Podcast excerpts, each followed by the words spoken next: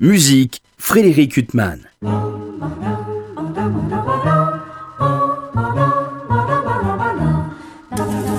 Bonjour, les 2 et 3 mai prochains, le Bronfman Auditorium de Tel Aviv, anciennement Man Auditorium, accueillera deux concerts de la première importance.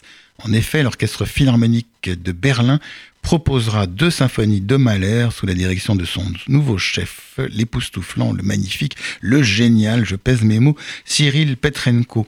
Premier concert avec la quatrième symphonie de Gustav Mahler, précédé notamment du Dreh de Max Bruch, interprété par Amirai Grosch, altiste. Pour mémoire, Amirai Grosch, israélien d'origine russe, est l'ancien altiste du Quatuor de Jérusalem et est maintenant l'altiste solo de l'Orchestre Philharmonique de Berlin.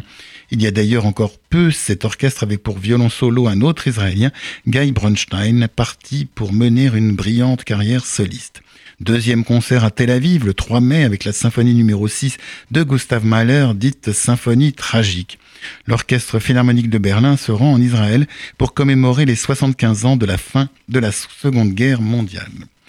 Magnifique symbole que cet orchestre, un des plus merveilleux du monde, qui vient jouer à Tel Aviv en 2020.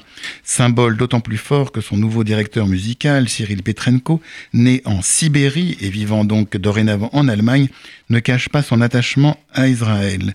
Dans plusieurs interviews, il ne manque pas de souligner que résident dans ce pays, auquel est profondément attaché, s'y trouvent ses deux grands-mères. Ainsi donc, 30 ans après la mort de Karajan, au passé passablement controversé, qui fut son directeur musical durant des décennies, l'Orchestre Philharmonique de Berlin a choisi un directeur musical qui ne dissimule ni ses origines, ni son attachement à Israël. Un directeur musical choisi uniquement pour des raisons musicales. Je le disais, c'est un des deux ou trois plus grands chefs d'orchestre actuels, mais dont le talent résonne avec la très attachante personnalité. Si vous pouvez vous rendre à Tel Aviv les 2 et 3 mai prochains, ne ratez donc pas ces deux concerts à la forte portée musicale et symbolique. Mais de toute façon, ce double événement sera sans doute retransmis d'une manière ou d'une autre par une télévision ou par Internet ou les deux. Quant à moi, j'aurai le plaisir de vous retrouver dimanche prochain à 23h pour une nouvelle interview. Bonne journée sur RCJ.